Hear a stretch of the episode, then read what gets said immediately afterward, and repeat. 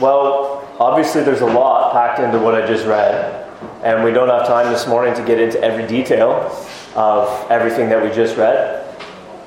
What I want to do is I just want to trace the main argument that Paul's making here, the main flow of thought, and, and the most major contours of what he is doing in 1 Corinthians 15, verses 1 to 28, that section that I just read for you. Now, Paul says that if Christ has not been raised, your faith is futile and you are still in your sins. This is in verse 17.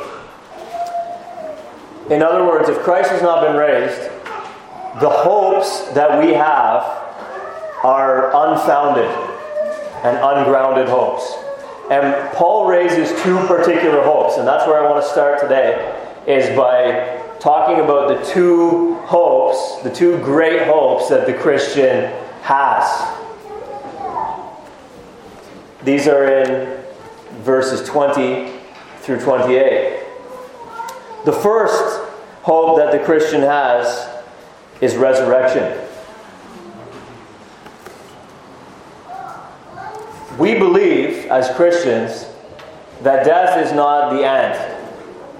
We believe, furthermore, that the only option after death is not merely hell, that there is more than, more than one form of afterlife. So neither death nor hell has to be our lot.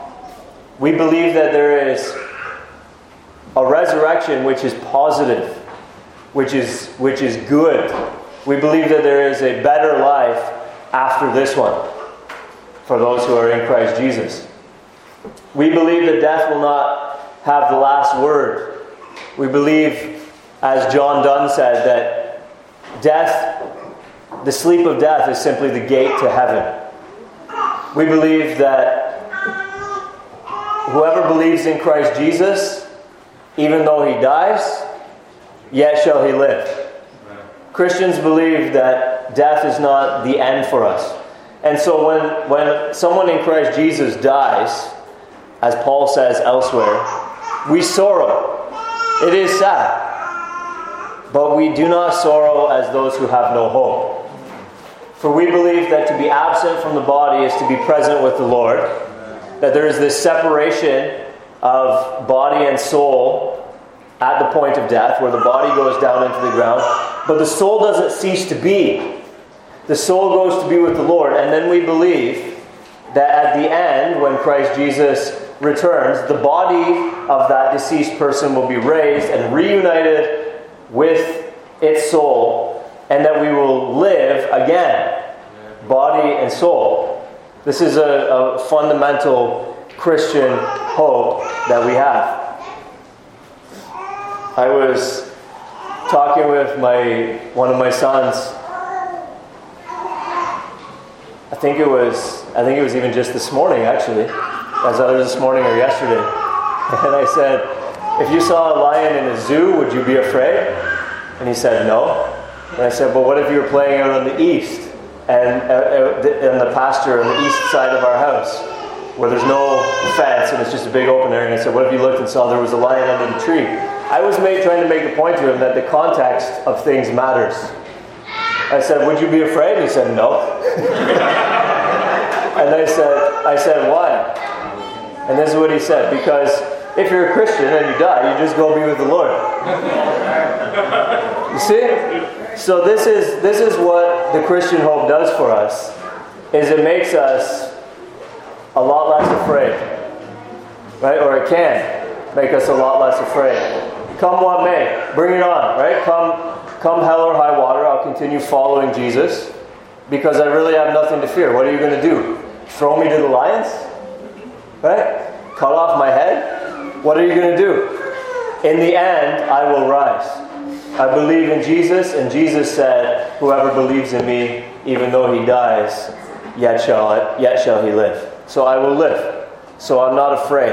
And I have this hope that when the work on earth is done, there is rest hereafter. That even though weeping may last for the night, joy comes with the morning. That the sufferings that we're currently experiencing are not forever, and they're not all. Not only, the, like the, the nihilist says, well, the sufferings are not forever. Eventually they come to an end, and then you pass into annihilation and oblivion. But what that still means is that the sufferings are 100% of your existence. But we believe that the sufferings are a blink of an eye, and that we will be raised, and that there is a wonderful life everlasting for those who are in Christ Jesus. So this is the this is the first Christian hope is personal resurrection. I think we're all fairly familiar with this. You're, you're forgiven of your sins, and so you go to heaven when you die, and your death is not the end. Right? We're pretty familiar, so I'm not going to camp out there this morning. We've, probably all heard that elaborated at length at other times. The second of the two major Christian hopes is a better world. Now imagine if you were resurrected simply to live this life forever. And all of the aches and pains and all of the situations that you're facing and all of the sorrows and all of the difficulties that you're going through just go on and on forever. Well, some of you might choose that and you might say, well, it's better than being non existent. But I think there's a fair number of people who would say, no thanks. I don't want that. Right? Our hope is not simply that we'll be resurrected, but that we'll be in a better world. Paul speaks about this in verses 24 and following. He's not making a digression from his major argument. He's continuing with his major argument. He said that our faith would be futile if Christ was not raised, and the hopes that we have would not come to pass if Christ has not been raised. And then he goes in to talk about what those hopes are and how Christ actually brings them about. So, what he's doing here is he's showing us the other hope that is dependent upon Christ Jesus having been raised. In verse 28, he says, Then comes the end, when he delivers the kingdom to God the Father, after destroying every rule and every authority and power. For he must reign until he has put all his enemies. Sorry, until he must reign until he has put all his enemies under his feet. The last enemy to be destroyed is death. For God has put all things in subjection under his feet. But when it says all things are put in subjection, it is plain that he is excepted who put all things in subjection under him. When all things are subjected to him, then the Son himself will also be subjected to him who put all things in subjection under him, that God may be all in all. Well, that's a real mouthful. And so many people just kind of stop at 23 and go, the resurrection. Yes, if Christ has not been raised, then I will not be raised. This is the wonderful truth of 1 Corinthians 15. But it's actually, it's actually really encouraging and really invigorating to come to understand what Paul is saying in verses 24 to 28. To understand it properly, we need to go back and look at Psalm 8, which is what we just sang. In verse 27 of 1 Corinthians 15, it says, For, and you're going to see quotation marks there, God has put all things in subjection under his feet, end quote. Where is that from? The answer is Psalm 8. So let's turn back there. O Lord, our Lord, how majestic is your name in all the earth. You have set your glory above the heavens. Out of the mouths, out of the mouth of babies and infants, you have established strength because of your foes, to still the enemy and the avenger. When I look at your heavens, the work of your fingers, the moon and the stars which you have set in place, what is man that you are mindful of him, and the Son of Man that you care for him. Yet you have made him, so who's the him? We're getting there. But in Psalm 8, who is him? Man. Right? You have made man a little lower than the heavenly beings and crowned him with glory and honor. You have given him, who's him? Man, dominion over the works of your hands. You have put all things under his feet all sheep and oxen, and also the beasts of the field, the birds of the heavens, and the fish of the sea, whatever passes along the paths of the sea. O Lord, our Lord, how majestic is your name in all the earth. Psalm 8 speaks about God's design for man, mankind. God has made man a little lower than the angels, and God has given mankind dominion over the works of the Lord's hands, and has put all of the works of the Lord's hands under man's feet all sheep and oxen, all birds of the field, etc., etc. This is the teaching of Psalm 8. Now, before we go back to 1 Corinthians 15, what other passage does this make you think about?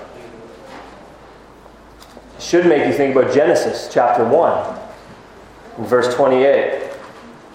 Listen to what it says in Genesis 1. Let me begin at verse 26 and read through to 28. Then God said, Let us make man in our image, after our likeness, and let them have dominion over the fish of the sea, and over the birds of the heavens, and over the livestock, and over all the earth, and over every creeping thing that creeps on the earth. So God created man in his own image. In the image of God, he created him. Male and female, he created them.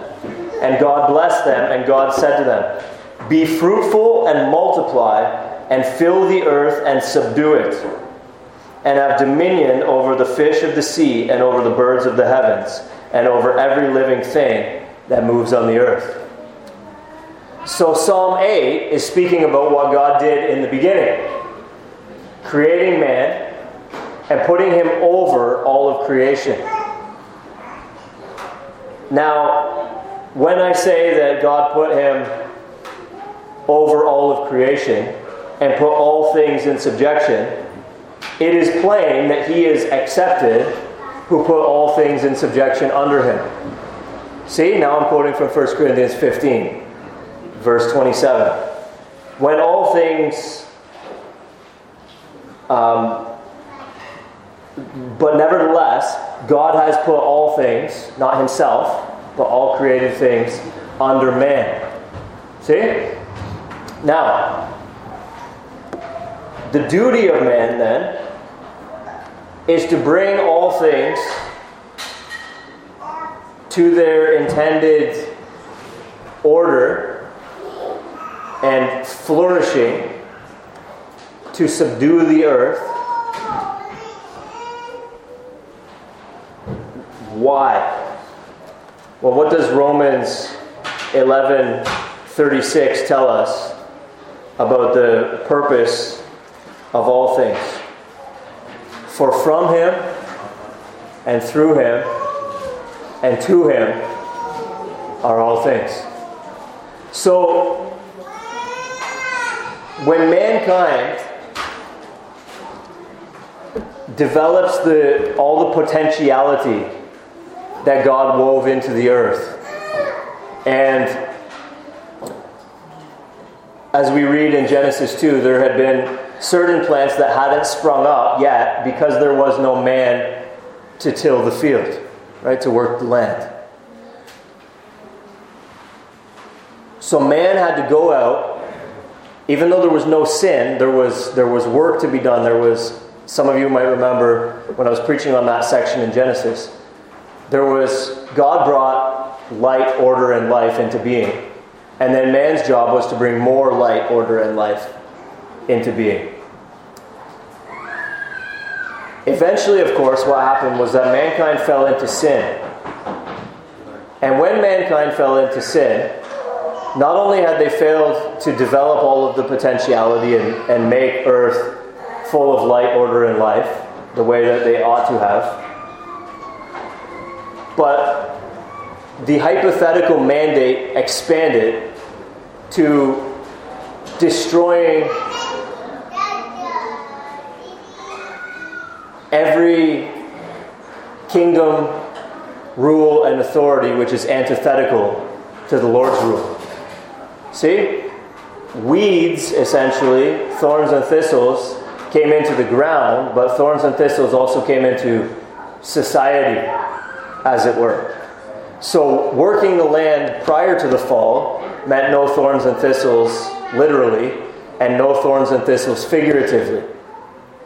But after the fall into sin, in order to exercise dominion, in order to fill the earth and subdue it, you would not only have to do what would bring about light, order, and life positively, but you would also have to remove that which is against light, order, and life thorns and thistles, and every rule and authority that sets itself up against God.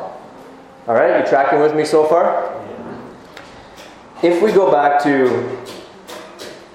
1 Corinthians 15, we see an important contrast in verse 21 and 22 between Adam and Christ. For as by a man came death, by a man has come also the resurrection of the dead. For as in Adam all die, so also in Christ shall all be made alive. Now we know that God created Adam as a representative of mankind. And everybody who's represented by Adam dies. Everybody who is represented by Adam is under condemnation because Adam didn't do what Adam was supposed to do. Right? Now, the contrast that is set up here is as in Adam all die, so also in Christ shall all be made alive. Now, we know that just as Adam was appointed as a representative of mankind, so was Christ Jesus. And so, as those who are represented by Adam die and perish because Adam failed to do what he should have done but did not, everyone who is represented by Christ Jesus has eternal life because Christ Jesus did what he ought to have done. All right. Now we typically think of this in terms of uh, in terms of morality, right? Keeping the commandments and so on and so forth, and that's true. That's a, that's a crucial and important part of what the Bible teaches us about the, the work of Adam contrasted with the work of Christ.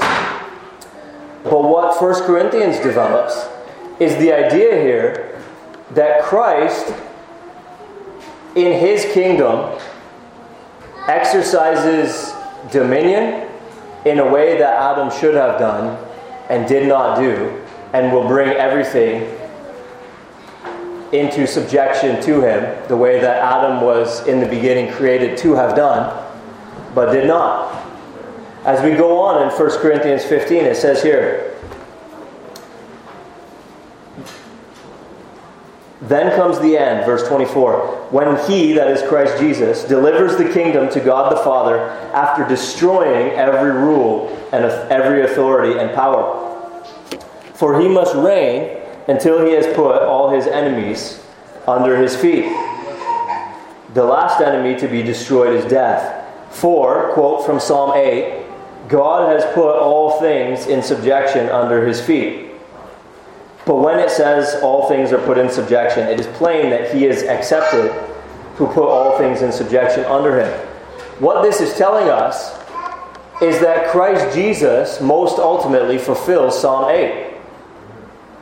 Christ Jesus most ultimately fulfills Genesis 1, verses 26 to 28.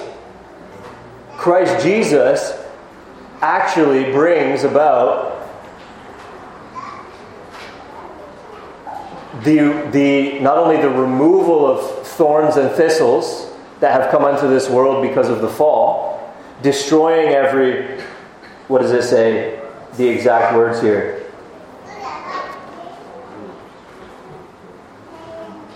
At di- verse 24 destroying every rule and every authority and power.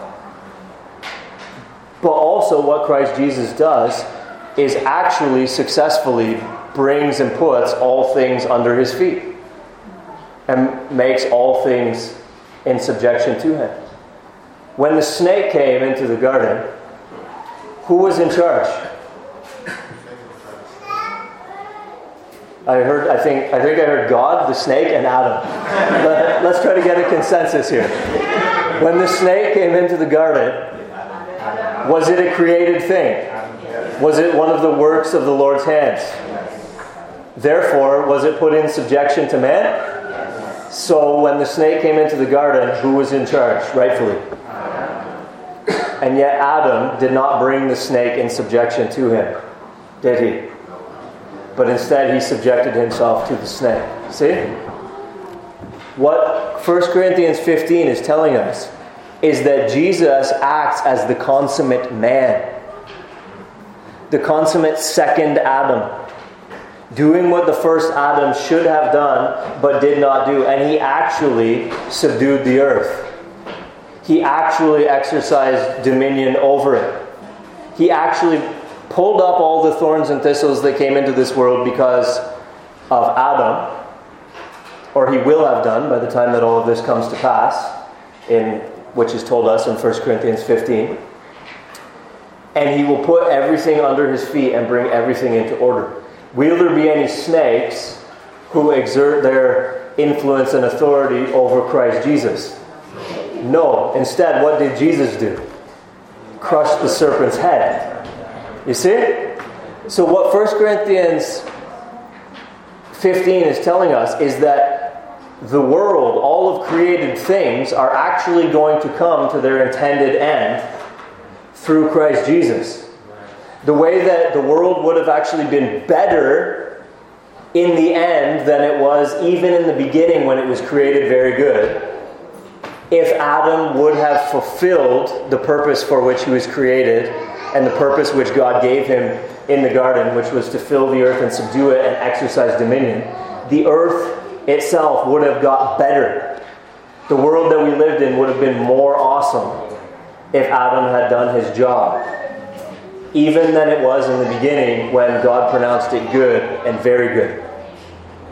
But what happened, instead of it getting better, was it got worse because of what Adam did.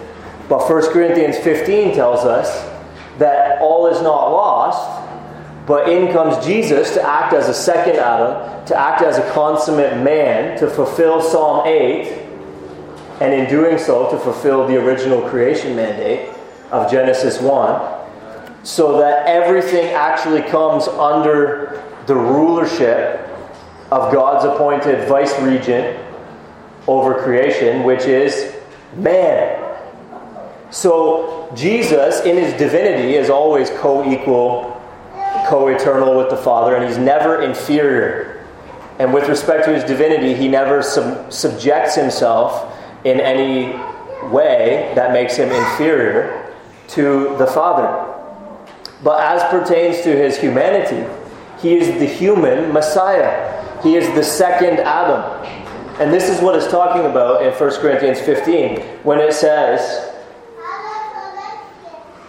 that when all things are subjected to him, then the Son himself will be subjected to him who put all things in subjection under him, that God may be all in all.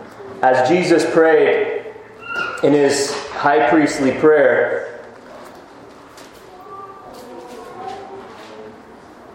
I glorified you on earth, John 17, 4, having accomplished the work that you gave me to do there is a very real sense in which, at the end of all things, he will say something similar. I have accomplished all of the work that you have given me to do in terms of bringing my kingdom to consummation and completion, and I've destroyed every other rule and authority and power. And, and in doing so, I have glorified you. And all then redounds to the praise of God, whose plan this was. Right? And we will see the vice regent, Christ Jesus, acting as the second Adam, as the consummate man, doing that work to the glory of God. Right? From him and through him and to him are all things. So, what 1 Corinthians 15 is telling us is that not only is one of our hopes that we will be raised, but the other hope is that we will be raised to live in creation fixed, creation consummated in its, in its consummated intended glory and bliss and goodness, which Adam should have, was responsible to bring to fruition, but did not, and yet Christ Jesus has come in to do. You see? This is our these are our twin hopes. Resurrection and everything under the feet of Christ Jesus, which means everything fixed no loose ends to be tied up. No more sin, no more rebellion. He's removed from his kingdom all causes of sin and all lawbreakers. No more talking snakes. Right? The head of the serpent has been crushed. No more tears, as Revelation 21 says. And according to 1 Corinthians 15, no more death. So you're not just going to be raised, but you're going to be raised with no more knee problems. You're not just going to be raised, but you're going to be raised with no more relational strife and conflict. You're going to, not only are you going to be raised, but you're going to be raised to live in a world where there are no more tornadoes and tsunamis and so on and so forth. You're going to be raised to live in a world where there's no cancer. You're going to be raised to live in, in a world where nobody lacks running water and uh, safe access to drinking water simply because the, the infrastructure doesn't exist. There's going to be no more disorder or uncultivated, untapped potentiality of things, but everything will have been brought into its intended 2.0 state through Christ Jesus.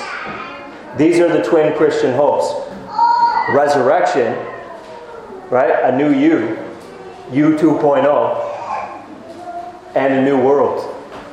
A world 2.0. Right? New heavens and new earth. All right, so this is the twin Christian hopes. What Paul says in 1 Corinthians 15 is that if Christ has not been raised, then your faith is futile. Oh, you're hoping to be resurrected? You're hoping to live in a fixed and better world? Well, guess what? If Jesus has not been raised, your faith in those things is futile. Who's going to do it for you? Who is going to bring you out of the grave if Christ has not been raised? Everyone dies. You might say, well, Lazarus. Lazarus was raised. Where is Lazarus now? Where is Lazarus now? He was raised only to die again a few short years later. Your hope in Lazarus is futile because even Lazarus couldn't keep himself alive after he was resurrected. There is no hope if no one has been able to save themselves from death. If no one has been able to take up their life again after they laid it down, then no one can take you up after you die. Who is going to bring everything into subjection under their feet and fix this world? Think about the best king, the best political ruler of, of all time. I mean, I don't even know where to begin with this. What do we, what do we talk about? Ge- geography? So maybe Genghis Khan? right? Or Alexander the Great? Well, listen, it wasn't paradise under those guys. Right? Or maybe we say, well, not the pagan kings, but let's look at the kings of Israel, the appointed kings. How about David? Who's probably the high watermark, all things being equal. Look, David couldn't even bring his own family into subjection under his feet. If you go through and you read the account of that period of Israel's history, David's family was profoundly, profoundly dysfunctional. He didn't manage his own household well and wouldn't even be qualified, therefore, to be an elder in a New Testament church. David could not bring everything into subjection under his feet globally. He couldn't even do it in his own household, and he couldn't even do it, frankly, in his own kingdom. There were lots of rebellions, and at various points in his life, he was on the run. Who is your hope in? If not Jesus, Lazarus, David, right? In making in making that comment about David's suitability to be an elder in a New Testament church, I'm not trying to be self-righteous. Who's your hope in? Me? right? You understand? You're, you're, laughing, and rightly so. Look, I can't bring, I can't raise you up either. I'll be honest with you.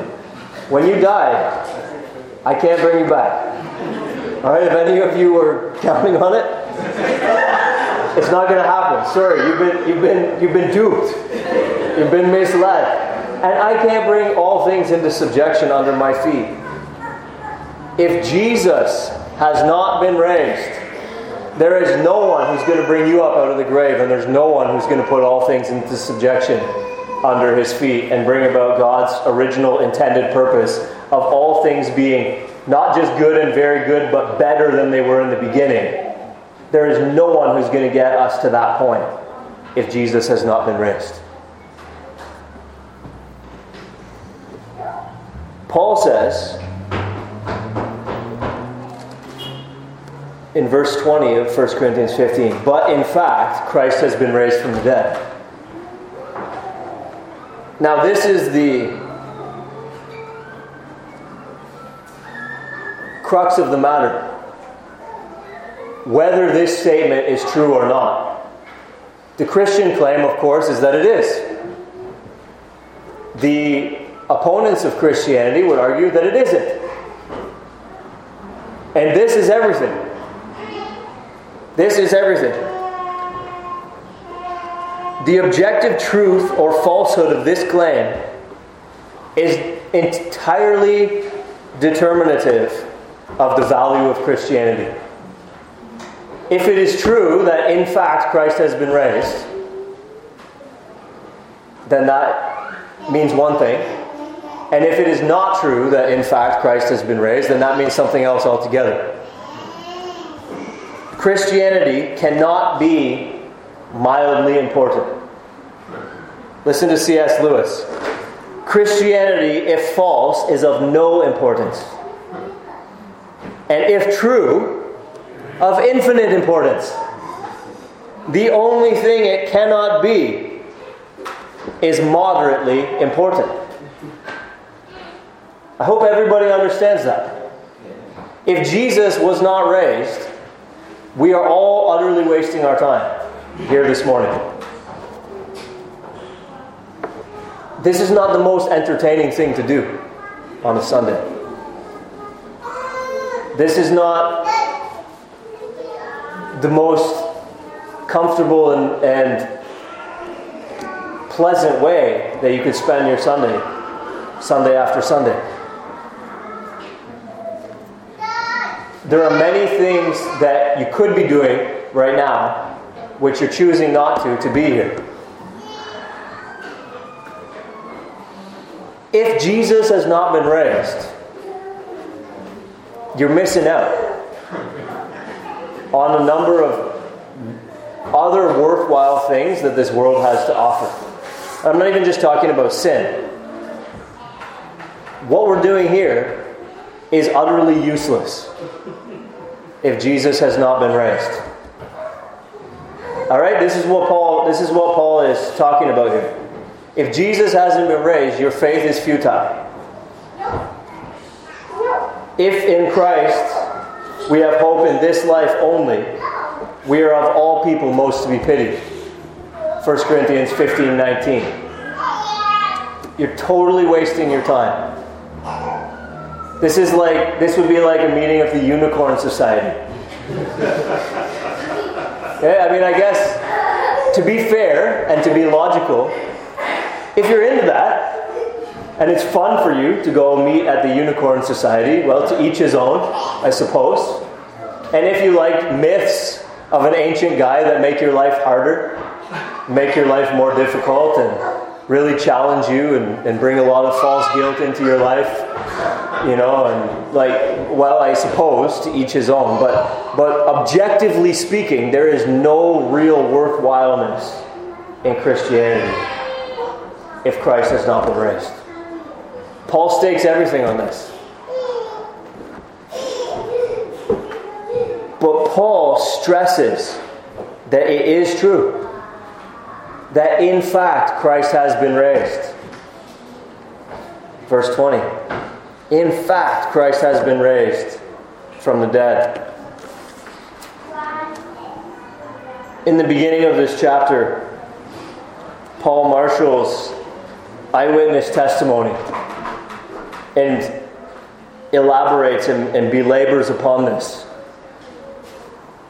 The reason he does this is because he's at pains to show us that this is objectively true.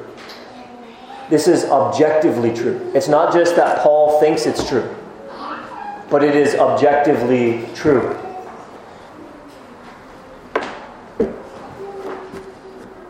He appeared to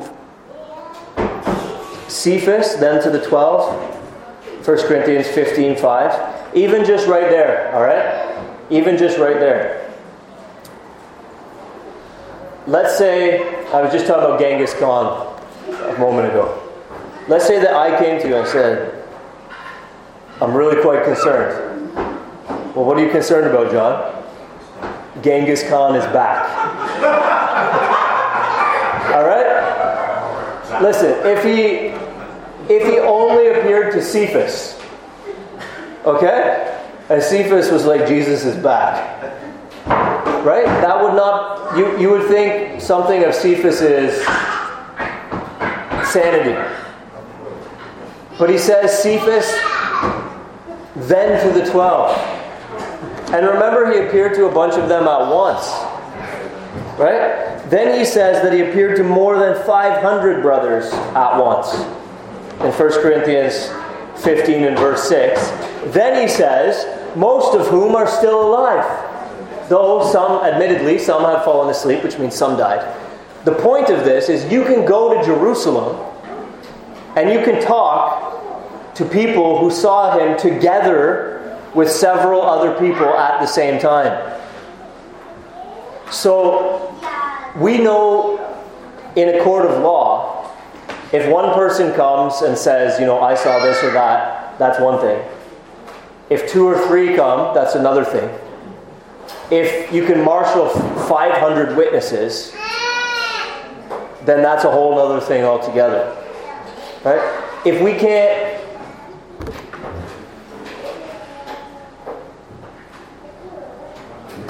if we can't accept the eyewitness testimony of 500 people that saw this all at once, whom the original readers here could just go verify with if they were concerned to do so. We can't know anything. The reason being, you take almost everything you know on a lot less evidence. So if you if you posit the possibility of knowing things, all right, then you have a basis upon which you think that you can know those things.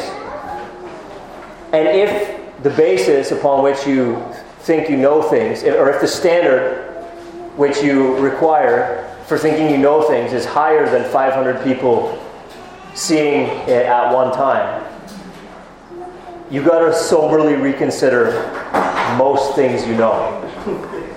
Like, like whether there is, for example, England. Like, have you been there? Have you seen it with your own eyes? Have you touched the ground yourself? Right? You know, like there this is this is sound reasonable evidence. There's a video circulating, it's a parody, it's a satire. Some of you no doubt have seen it. It was just released maybe two or three weeks ago in lead up to the Easter season, where the disciples of Jesus, after he dies, they get together and they plan a hoax. Right? Because this is the this is the argument, right? This is the argument that all of these eyewitnesses were lying and that it's a hoax.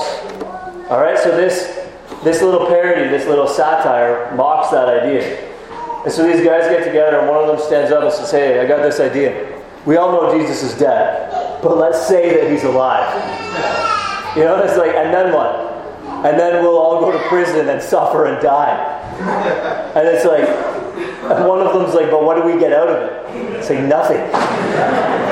See, that's the that's the genius of it, is that everyone will think we're telling the truth because we stand nothing to gain by it, and they'll all be deceived.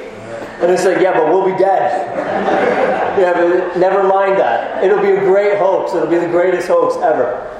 And you see, you begin to see the absurdity. There are so many reasons to believe that Jesus rose from the dead. Not least of which is that there are good reasons to believe that the Bible is the infallible and inerrant Word of God, and the Bible tells us so. Right? But the eyewitness thing is really hard to get away from because people don't actually die for what they consciously believe is a lie. They don't tell you that they're not afraid of the flames or the lions if they don't seriously believe that they will be resurrected. And these guys seriously believed that they would be resurrected because they seriously believed that Jesus was alive. All right, so our hope for resurrection and our hope for a better world depends on the objective reality that Christ Jesus was raised. Away with liberal Christianity, which denies the bodily resurrection of Jesus. All right, there are, there are quote unquote Christians who gather Sunday by Sunday and say, well, we don't really believe that Jesus did miracles, but these are inspirational stories for us which guide our lives and help us see the various virtues that we can adopt in our modern world. And we believe that Jesus rose in our hearts to show us a better way, right? And nonsense like this. Look, if Jesus is dead, right? And I don't and I don't believe he is, right? But if he is, I don't mean this blasphemously, but he's rotting. And if that's the case, then our faith is futile that we will be resurrected and that there will be a better world. All right? But in fact, Christ has been raised. Paul is at pains to press this upon us. In fact, Christ has been raised. And therefore, what this means, because Jesus has been raised, what this means is that we have that hope of a resurrection. Whoever believes in him, even though he dies, yet shall he live. There is coming creation 2.0, a better world where God wipes away every tear from our eyes, and sickness and sorrow and mourning and crying and pain, even death, are no more. For he has made all things new. This is our glorious hope as Christians, and this is our central hope. There may be lots of things that you're wondering about, about Christianity. There may be lots of doctrines that you don't understand. You may have all kinds of questions about this issue or, or that issue. There may be a lot of things that you don't know.